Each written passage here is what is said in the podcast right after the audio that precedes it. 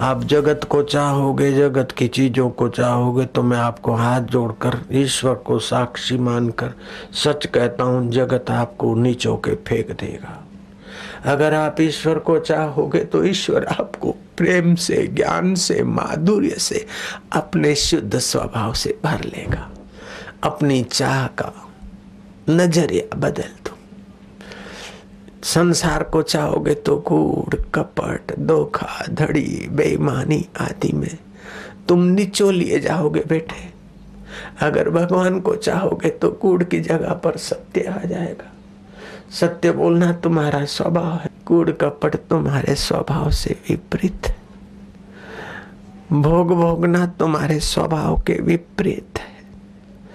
जन्मना मरना और किसी के पेशाब की इंद्री से निकलना, फिर माँ के गर्भ मिलाना मिला और नाली में बह जाना।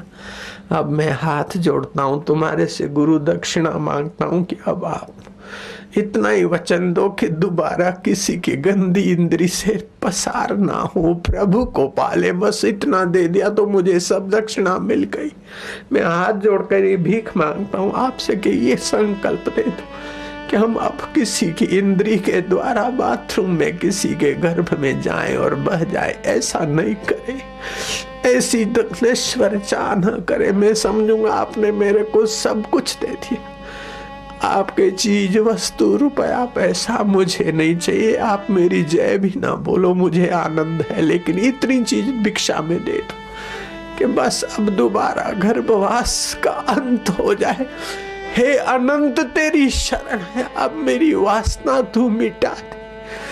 मेरे उर में तेरी प्रीति दे दे, तेरा जप दे दे, तेरे प्यारे जनों की सेवा दे दे, सुमरन दे दे। बदले में कुछ नहीं जो चाहता है, उसको वही प्रकट होकर दीदार देता है। अगर साकार चाहो तो साकार रूप में भी आ जाता है, प्रकट हो जाता है, और उसी के वास्तविक स्वरूप को चाहो तो वो ज्ञान स्वरूप बुद्धि में प्रतिष्ठित हो जाएगा, बुद्धि उसमें स्थिर हो जाएगी। तस्य प्रज्ञा प्रतिष्ठिता, उस महापुरुष की बुद्धि उस पर ब्रह्मा में प्रतिष्ठित हो जाती। तो तुम काय को बुद्धि को द्वेष में तपाओ बेटे? तुम काय को राग में बुद्धि को बहाओ? लालिया मेरी बेटिया, देवियाँ, हमें हाथ जोड़ता हूँ, जरा तो तरस खाओ। तक माताओं के गर्भों में जाओगी बेटिया? कब तक पिताओं के इंद्रियों से पटकी जाओगे भैया? अब तो अपने शरण आ जा तमेव शरणम गच्छ सर्व भावे न भारता। तन से जो करो उस प्रभु को पाने के लिए, मन से जो करो प्रभु को पाने के लिए और बुद्धि से निर्णय तो आज ही कर लो। कि हमें इसी जन्म में प्रभु को ही पाना है? प्रभु सदा है, शरीर सदा नहीं है। मित्र कुटुम्बी और मस्का मारने वाले सदा नहीं है और वो परमात्मा सदा है, जो सदा था, है, रहेगा, वो मेरा मैं उसका बस।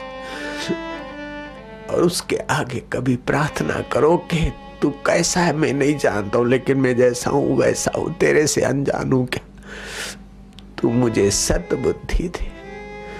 मुझे विकारों से बचा, मुझे आसक्ति से बचा। जितना परमात्मा का प्रेम, सुमरण, सत्कर्म बढ़ता जाएगा, उतना ही ये विकार तुच्छ होते जाएँगे। वो आदमी दीवाना है, निगुरा है, जो संसार के विकार भोगता हुआ ईश्वर को पाना चाहता है।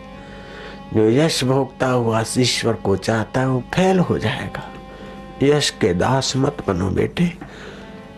सो संगति जल जाए जिसमें कथा नहीं राम की। बिन खेती के बाढ़ किस काम की? वे नूर बेनूर भले जिसमें प्रभु की प्यास नहीं। अंदर के नूर जगाओ, आँखों को सजाग रखो। निर्मल विवेक और सत्संग सजाग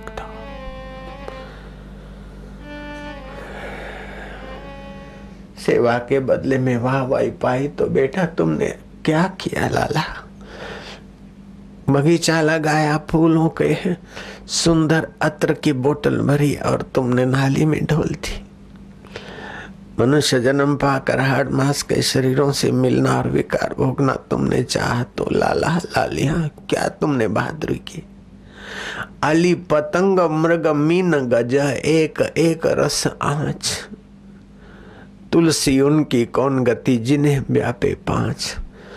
ये तो पाँच इंद्रियों का भोग भोगने की मनुष्य में क्षमता है। कई जीवों को चार इंद्रियाँ होती है, कईयों को तीन होती है, कईयों को दो होती है। किसी को एक इंद्रियाँ होती तो जब पाँचों इंद्रियों को संयत करने का सत्संग शास्त्र योग्यता मनुष्य शरीर में है पतंग केवल रूप का मज़ा लेना चाहता है, जल कर मर जाता है। हाथी, पत्नी, स्पर्श का मज़ा लेना चाहता है। महावत के चक्कर में फंस जाता है जीवन भर बेचारा। भीख माँगता रहता हाथी, सरगस में आज्ञा मानता रहता। भंवरा बाँस को छेद कर सकता है, लेकिन सुगंध के मोह मोह में कमल में फंस मरता है। मछली कुंडे में फंस जाती है। जीव का स्वाद आए जिस चीज़ों में ज़्यादा ये मज़ा के लिए मत भोजन करो बेटे। मज़ा के लिए पत्नी और पति का व्यवहार मत करो।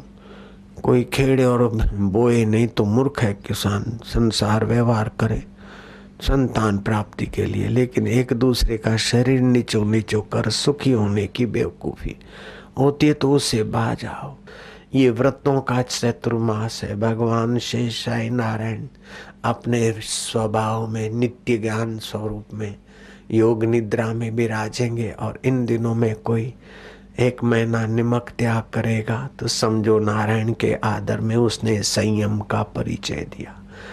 समझो चतुर्मास में पत्तल में भोजन करता है तो उसने व्रत ही रखा है।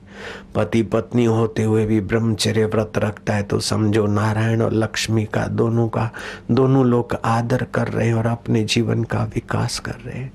तो आज मुझे भिक्षा में एक वचन दे दो कि तीन महीने का ब्रह्मचर्य रखेंगे, कोई छः महीने का, कोई बारह महीने का।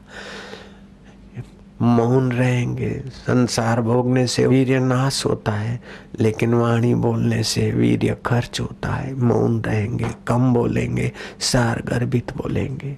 काय को अपनी वाणी खर्च करो काय को अपना जीवन नाशवर चीज़ों के लिए खर्च करो। कोई न कोई व्रत, कोई न कोई नियम की भिक्षा डाल दो। आज अगर प्रीति है तो बापू की चोली उससे मुझे मेरा कोई फ़ायदा होता हो तो वो तुम्हें ही मिले। मुझे अपने स्वार्थ के लिए भीख नहीं मांगना है।